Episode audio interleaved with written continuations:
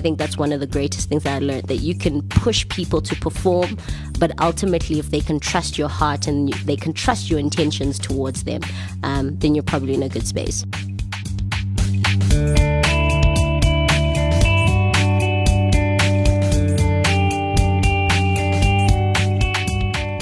Hello everyone, and welcome to episode two of Hungry Women at Work.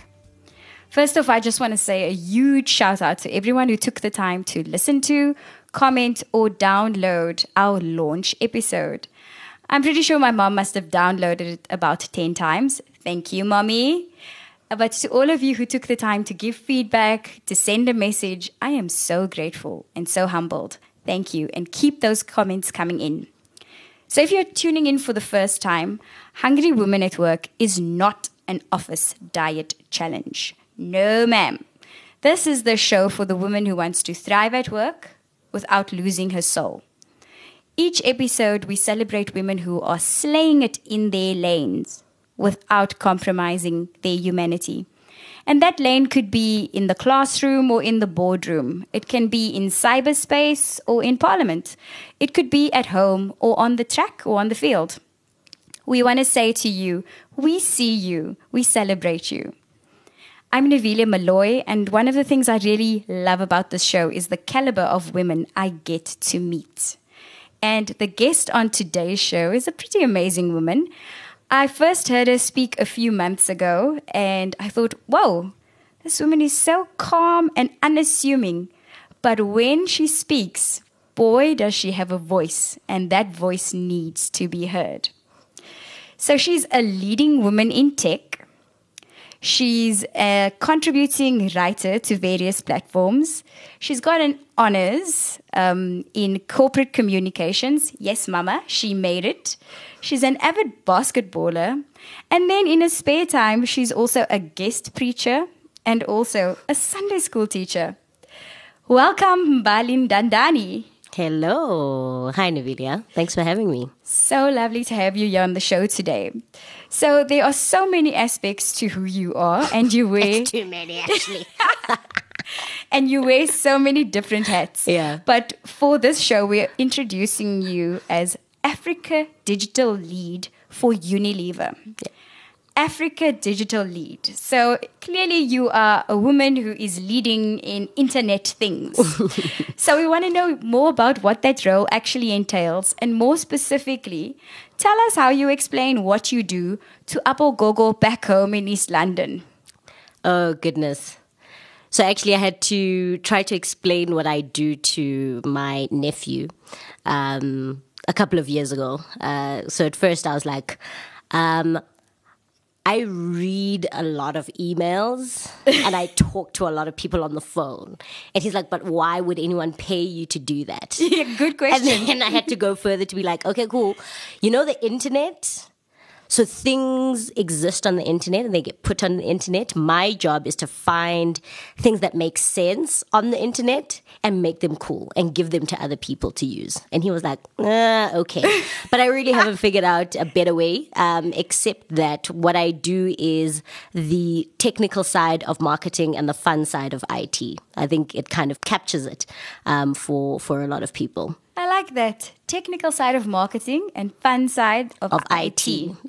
So you're, yeah, you're a leading woman in the tech space. And um, well, what are yes, what are some of the trends that you've noticed over the years? I know in your previous, one of your previous roles was digital manager for a global fast food chain. I'm not going to mention their names, but people are loving it. Um, so... What are some of the trends that you've seen in the tech and digital space over the last few years, and how are they impacting the way that we do work and do life?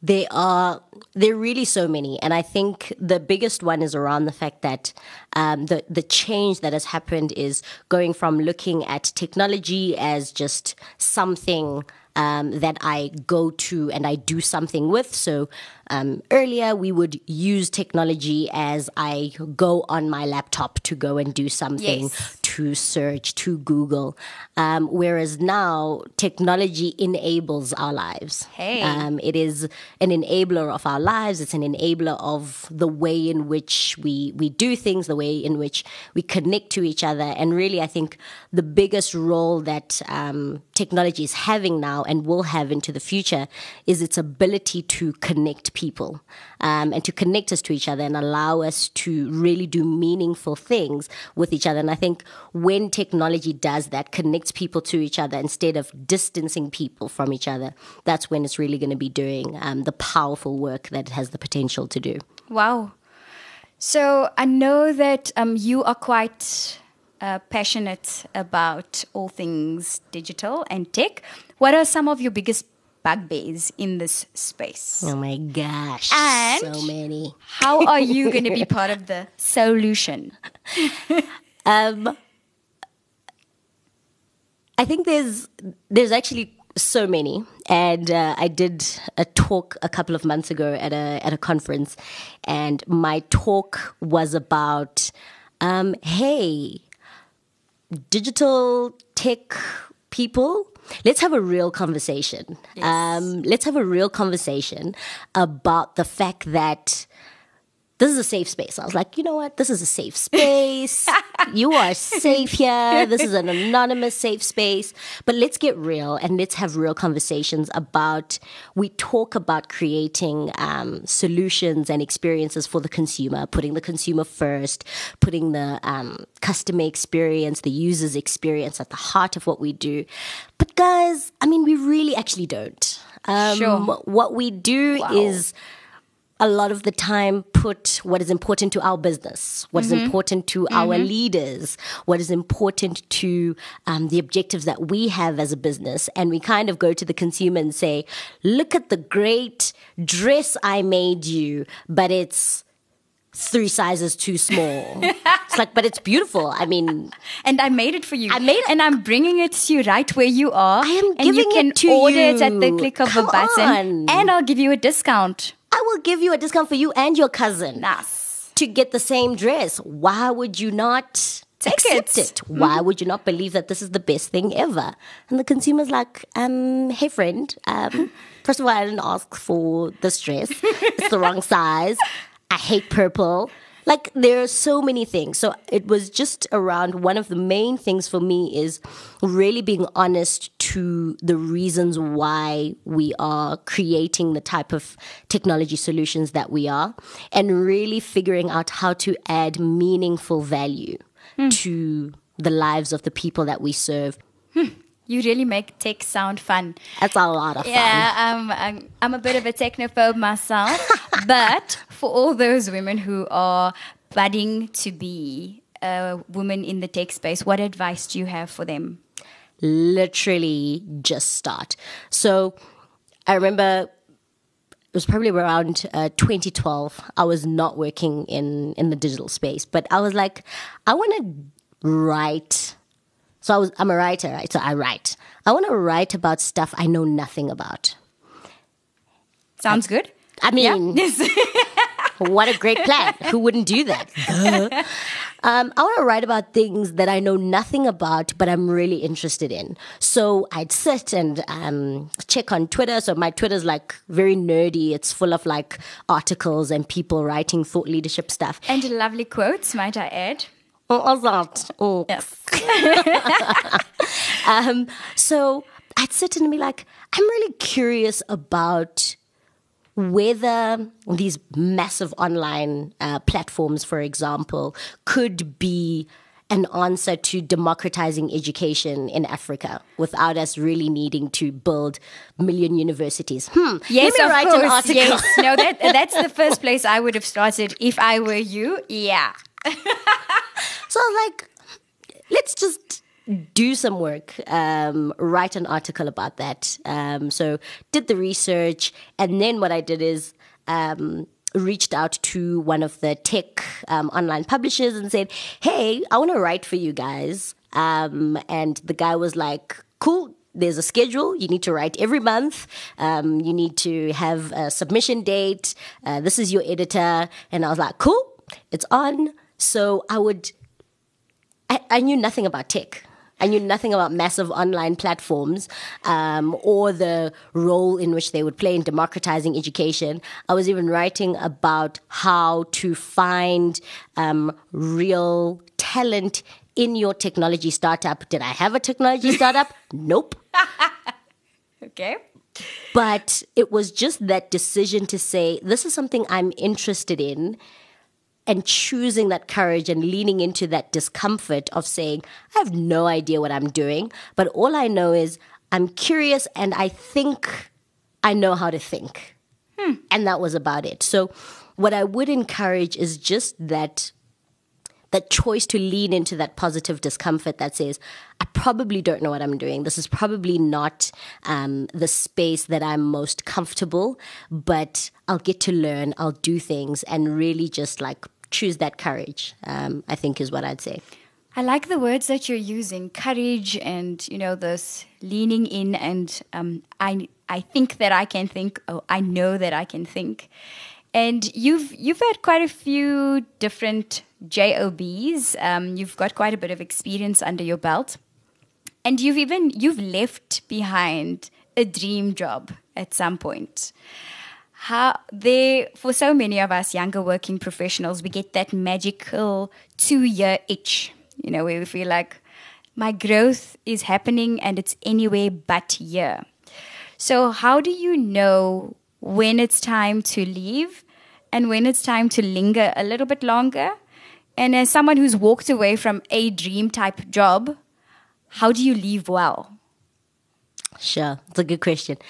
So I think the one thing that I have realized is, and it's it, it's what I, I say to to people that I'm working with and um, in my life is, if when you are feeling most frustrated, when you're feeling like I've absolutely had enough, that is not the time to leave. Wow. Okay. Because the reason why you are choosing that is because of the feeling and the emotion. Emotions and feelings which can pass, can be fleeting. So it is the hard choice to sit in that discomfort, to sit mm. in that um, space of not being sure, of being frustrated and saying, but what is it about this space, about this moment that is really frustrating me? What are the five whys? Okay, cool, you're frustrated, but why? But why? But why? Yes. And it's actually only after that point where you are fully at peace, when you're at peace and when you're like, actually, it really is truly time. So if you're not yet feeling the, it really is time and I'm really okay, I've found in myself that it has been unlikely that it would have been the right time in the moments of the biggest um, frustration. Because also our, our emotions are just liars. All over the place. Liars. Right? They'll drag you in one direction. For sure. Um, whereas probably the best decision um, might be something else. You might need to leave, but it might not be right now. And even the thing you move to, you know, might be the wrong thing. Someone said something to me recently, which was quite powerful. They were saying, don't think about the next role. Think about the role after that. Wow. Okay. Tell us more. Think about, so this is where I am right now doing the job that I'm doing. I shouldn't be thinking about, okay, what is the next role that I want to do? I should be thinking about, there's the next role, and then there's a role after that. What is that role? And what am I doing in this right now to prepare me for that hmm. role after the next role?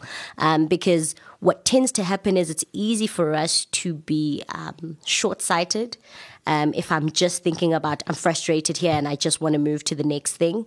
But just that patience to stop and say, but what is the role after the next role, allows you to say, actually, maybe I should stick around in this space, or the move that I make might be to a completely different space that I might be in right now in order to help me navigate the journey towards the role after the next role. Just on that point of what you were saying about creating these spaces where people feel, you've actually said to me, you want to create spaces where people feel accepted, where they feel seen, and where they feel loved. Hey, even me, I want to be on your team. Hey, even me. So tell us a bit more about your leadership style yeah. and um, how you go about creating those spaces where people feel appreciated, seen, and loved. So f- first of all, disclaimer, I hope my team would agree. Um, yeah, well, that was going to be my next question. What's your leadership style? And what does your team say is your leadership style? So um, our number is zero six zero nine two one six nine seven seven. You can WhatsApp us. Hashtag Mbali Leads. So I think one of the main things that I've I've tried to do is to really be quite intentional to be fully myself um, in, in the workplace. I remember moving from an agency environment into corporate, I really grappled with, can I be fully myself in a corporate space? Is it okay that to is a be big my full self? That yeah. is a big question. And I think in conversations with a lot of people, a lot of people struggle with it um, and don't know how to really navigate. Is it safe? And the question is, is it safe? Um, will I still get the same career progression? Will I be seen as talent if I show up as this me? Is this me enough?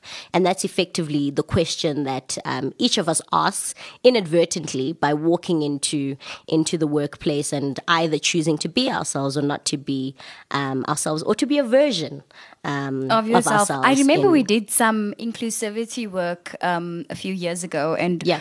one of the comments we got consistently in our pre-research was people saying, I feel like when I get to the turnstile at reception, yeah. I leave me there sure. and somebody else walks oh in. My. So speaking to that, can I be my true self in this space? Yeah, one hundred percent. And I remember sitting and grappling with that and saying, so I sat in the business, and I think for about the first two months, I was just observing and really struggling with this question, um, knowing the type of person that I am, which is really focused. Like, I love having fun, like I love laughing, making jokes, but I'm really also quite like serious, and I can be quite like pushy as well. So figuring out, is it okay to exist as as this me, to be friendly to people and to really care about them? Like, is it okay in the space? And I remember deciding, look, if this job doesn't work out, I I still need to be stuck with myself, right? So let's forget about this job. Yeah, yeah. I need to be okay with me, because I need to live with me when I leave the turnstile and when I go into my house. Like, I need to still live with myself and feel like I am okay as a human being. So I made that choice to say, I'm going to choose to be me um, in, in this place. And I will continue to choose to be me. And choosing to be you doesn't mean you're just stubborn and unwilling to learn, but it's to say the beautiful parts of me, I celebrate that, and I show up, and I show up fully um, in, in, in the workplace. So I made that decision, and a lot of people were not okay with it. I can imagine. Of course. I can imagine. I mean, it's a lot. It's too much Eunice up in this place. It's too much. It was a lot. But progressively, I think they also kind of, as I was showing up as myself, I think they also saw the heart of what I was about, the heart of caring and reaching out to them. Um, so that became important. And even in leading, um, that is how I lead. So I lead as me, not as, as the next person. So my team is full of lots of laughter, um, lots of fun, but we work really hard, and we question each other a lot, and um, they also give me a lot of feedback, because that's that's the type of environment where I like to believe that I'm not just the person who knows the most um, and and has all of the answers, but really saying, guys, how should we work as a team? So that's something that we've done, is to say, guys, how what is the team dynamic? How should we be as a team? How do we um, help each other? How do we work with each other? How do we create a safe space for each other um, here for each of us to grow? What do you want to do? What is the space that you want to get to, and how do we help you um, as a team? Um, but also, I'm exceptionally honest um, as well. So it's lots of fun, great, but if we've got an issue, we're going to deal with it, talk about it, and figure out how to, to move forward. I salute your courage. I know that is a challenge for so many of us as leaders, being open to say, give me the feedback. Yeah. Tell me the yucky things I don't want to know, but will make me a better worker, a better team player, a better team leader.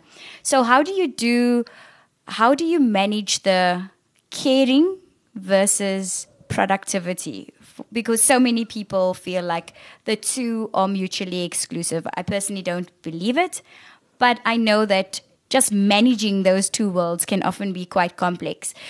So in terms of managing, you know, the balance between productivity and the, the community aspect, I've seen that it works to set clear expectations, um, clear expectations in terms of output, level of output, um, and also treating them as, as leaders.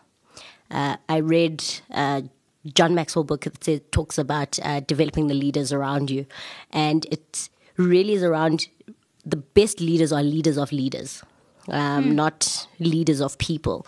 So in working with them and walking with them is allowing them the space and the room to develop as leaders, their own leaders, and lead in their own way, not to lead like me, um, and giving them the space and the you know, reassurance that as they learn to lead as themselves, I'll be there walking with them, but they have the room and the space, obviously with the right expectations um, set in terms of what we need to get done, but treating them as leaders and saying, this is your space, thrive, I'm here, but own it, figure out how to do it in your way.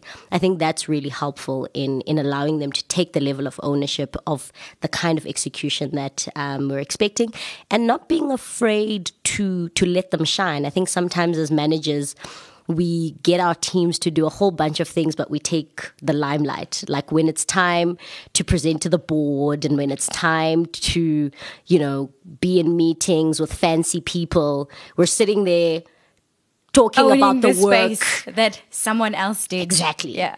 Someone worked really hard to do. And one of the, the leadership principles I learned in, in one of the previous roles was around the importance of exposure, Exp- the importance of exposure for especially a young person, um, seeing senior leaders and senior leadership and the types of conversations and the level of engagement that happens at that level makes a real impact in the person understanding what it means for them to get into the next role and the role after that. So I think it really is around um, enabling that process and allowing them to lead. And obviously, if you're giving them the space to lead, one, they're going to make mistakes.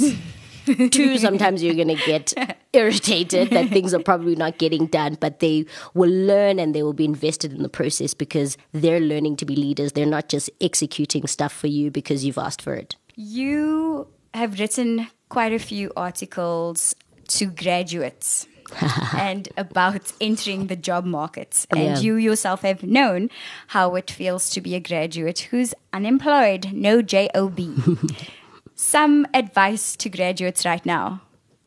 Oh my. So I wrote like that article probably like a a year and a half after I'd started working.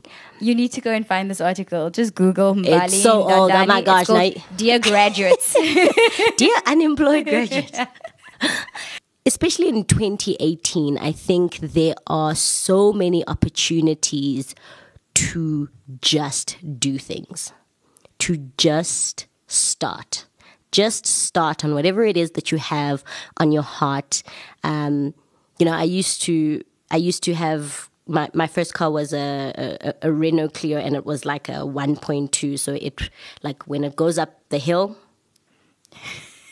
Momentum, baby. You need I know that I think I might momentum. Still be driving that car. Yeah, you need momentum. My absolute favorite car. You need momentum if you are going up a hill, right? In that car, right? For you to not change down. Mm-hmm. You need that momentum. And if you need to now stop and start from scratch, oh man, mm. it's a little bit of an exercise. Mm. And the point around that is, it's easier for people to come around you when you are moving. Okay. When you okay. are in the process and not just standing still. So starting something, moving with something is an important space um, as as a as a young graduate. So I attended um, the Anzisha Awards, um, which are done by the Africa Leadership Academy. Yeah, shout out to Anzisha. Shout Amazing out to work. A L A. Yes. Um, and the ridiculous thing about it is you listen to these eighteen-year-old kids from Sierra Leone. If you don't know about Sierra Leone, Google, Google it. it. It's a lot. Yes. It is a lot. I mean, absolutely war-torn country trying to build itself up. And these kids are creating solutions to address things in those markets. It really does become something where you sit and say, what is it that breaks your heart? What is the thing that really just irks you in terms of what's happening um, in in around you, in the world? And start something. Just start something. Just start something. Yeah. Love that. You, we're about to close out now, but um, you are an avid basketballer, and at one point in your life, you were the assistant manager of basketball at the University of Johannesburg. Shout out to U J. Yes, U J. So what kind of lessons on life, work, and leadership did you le- learn from basketball? But more importantly, when you start your own company, yes, who do you pick as your C O O? Steph Curry or LeBron James? I will answer the first part of the question. I need to gather the politically correct response to the second part of the question. So on the first part, um, so basketball for me was one of those ridiculous things. I mean, it made no sense. I'm pretty short. Um, and there was no basketball in, in East London. The slummies, they don't play no basketball. But I absolutely loved the game. And when I got to university, I was like, I'm going to play basketball. Well done I've to you. never played basketball in my life. Um, but I joined the team. And I really wasn't that good. But I kept playing. And it was one of the hardest things I've ever done. I mean, you're learning to play, right? And you're playing with people who play for South Africa. So your teammates represent the country in the sport. Yes, of course. Why would you not choose yeah. national players? Yeah. I've never run so much in my life. Um, we would puke at practice. Not because you're like trying to not run. You're puking because your body can't take it anymore. But you would still need to continue running, whether you're puking or you can puke while you run. I mean, it's up to you. It's, a, it's, a real it's completely up to you. If you want to, you want to get that done, no problem. Do it as, as you're you running, and then other people will kind of run around your situation. That was it. And for me, the level of hard work, Um, the level of grit that was required um, and perseverance was such an important lesson. But the beauty of what I learned um, from our coach was on the court, he was hard on us. But as soon as practice ended, he was that guy who's got his arm around you, asking you how you're doing, caring about your life, buying you groceries, making sure you're okay, um, talking to you and just asking you about your dreams. So just that balance. And even though, you know, while we were running and running around our situations on the court, we were like, this man is horrible. But as soon as that final bell rang, um, we knew we, we could trust his intentions and we could trust his heart. And I think that's one of the greatest things that I learned, that you can push people to perform, but ultimately if they can trust your heart and they can trust your intentions towards them, um, then you're probably in a good space. That's mentorship, eh? That yeah. is proper leadership right there. one hundred percent. So who's who's your C O O? Um, Mister Golden State Warriors himself. Steph Curry. Every day. Any day. Any time of the day. All day. Every day. Thank you. So on that note, we go into a part of the show called Rapid Fire. Yes. I'm going to fire some questions at you and you're just going to tell me the first thing that comes to mind. Okay. Are you ready for this? Yes. Five, four, three, two, one. Your time is up. A song that gets you through the day. Lover of My Soul, um, and Brown Sugar, Most Def. Okay. A book that's changed the way you think about work. Developing the Leaders Around You, John Maxwell. A gadget or app that helps you work smarter. Bluetooth in my car. Trust the techie to say that. Your advice to your younger self. Relax, babe. It's not that deep. Three things that keep you centered. Uh, Jesus, the Lord, God. One thing you do to overcome distraction. Silence. Your advice to younger working women. Start now. Your advice to senior women leaders. Oh, man. Provide affirmation. Affirm, affirm. Just draw them close to you. They love you. They just can't tell you. They're afraid. How do people get hold of you? Where can they contact you? Where can they follow what you're up to? Uh, you can follow me on Twitter. Uh, my Twitter handle is at Mbali Ndandani. I know I don't have one of those cool ones. Um, and you can find me on LinkedIn as well. Uh, but I'm not very active on LinkedIn. But yeah, Twitter.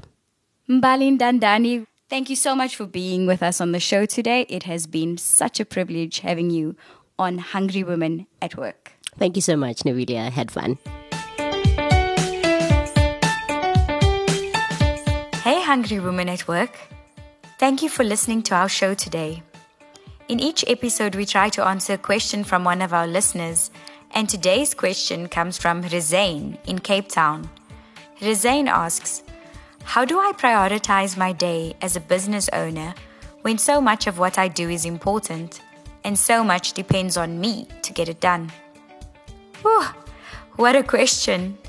I think we could probably spend a whole show just talking about that. And as someone who's still trying to figure out this prioritization thing myself, I'll share some of the principles I've picked up from others. One of them comes from my mentor, Killeen, who heads up one of South Africa's leading production companies. When it comes to prioritizing, Killeen suggests that I ask myself, which tasks will cost the most if I don't prioritize them? Which ones have the highest stakes attached to them, or will cause the biggest knock-on effect?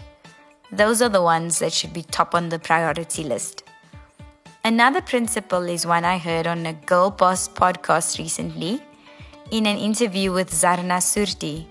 She's the editor of Tonal magazine. She says you should figure out your peak hours and assign your most important task to your peak hours, whether that's first thing in the morning or late at night. She also believes that multitasking gets in the way of prioritizing.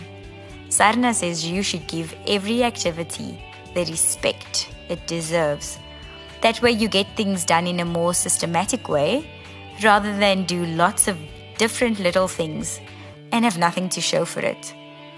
Some thought leaders also recommend the principle of batch prioritizing, where you allocate a set time of day to similar activities.